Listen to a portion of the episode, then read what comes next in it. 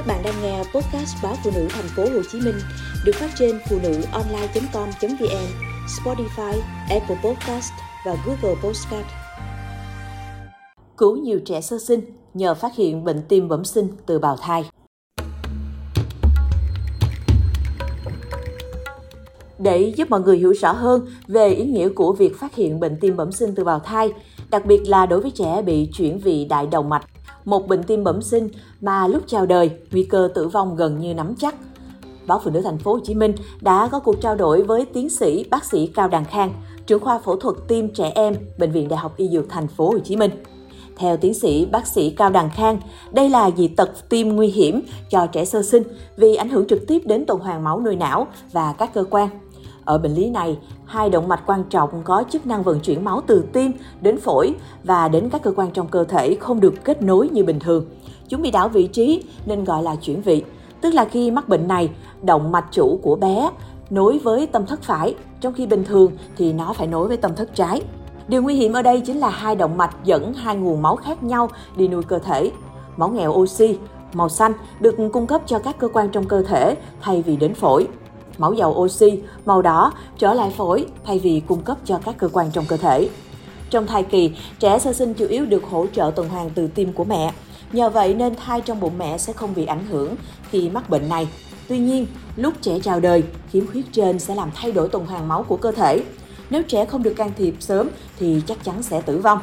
Trước đây đa số trường hợp dị tật chuyển vị đại động mạch được phát hiện muộn khi trẻ đã chào đời Hiện nay, nhờ những tiến bộ trong chẩn đoán trước sinh và sàng lọc bệnh lý nặng trước sinh, thì các bác sĩ tại Bệnh viện Đại học Y Dược Thành phố Hồ Chí Minh có thể chẩn đoán chính xác nhiều bệnh lý phức tạp từ sớm.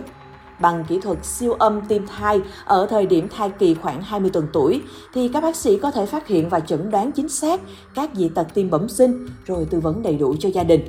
Kỹ thuật siêu âm tim thai giúp khảo sát, đánh giá tình trạng tim mạch của thai nhi như nhịp tim, các bất thường về cấu trúc, và chức năng của tim thai, từ đó phát hiện sớm bệnh lý tim của thai nhi, giúp việc điều trị kịp thời. Đội ngũ liên chuyên khoa phải phối hợp ăn ý, phân chia nhiệm vụ theo chuyên môn một cách hợp lý để các khâu đều diễn ra thuận lợi. Cụ thể vai trò của bác sĩ sản là nắm được diễn tiến của thai kỳ và quá trình chuyển dạ. Tiếp đến, bác sĩ sơ sinh cũng chuẩn bị sẵn kế hoạch chăm sóc ngay khi bệnh nhi chào đời. Ngoài ra, bác sĩ can thiệp tim bẩm sinh đã sẵn sàng để thực hiện thủ thuật can thiệp ngay sau khi trẻ sinh ra.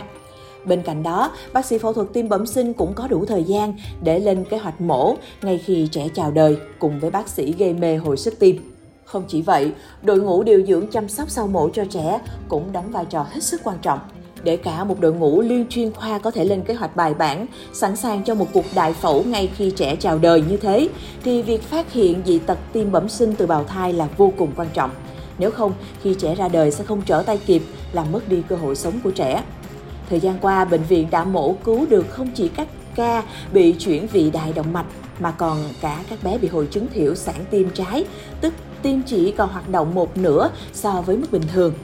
Tiếp đến là những bệnh lý tim mạch nguy hiểm khác như tứ chứng Faflot.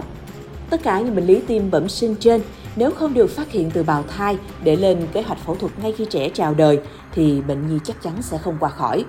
Vì thế, việc khám thai đều đặn sẽ giúp phát hiện không chỉ các dị tật bào thai để chuẩn bị sẵn phương án can thiệp mà còn giữ an toàn cho sức khỏe của người mẹ.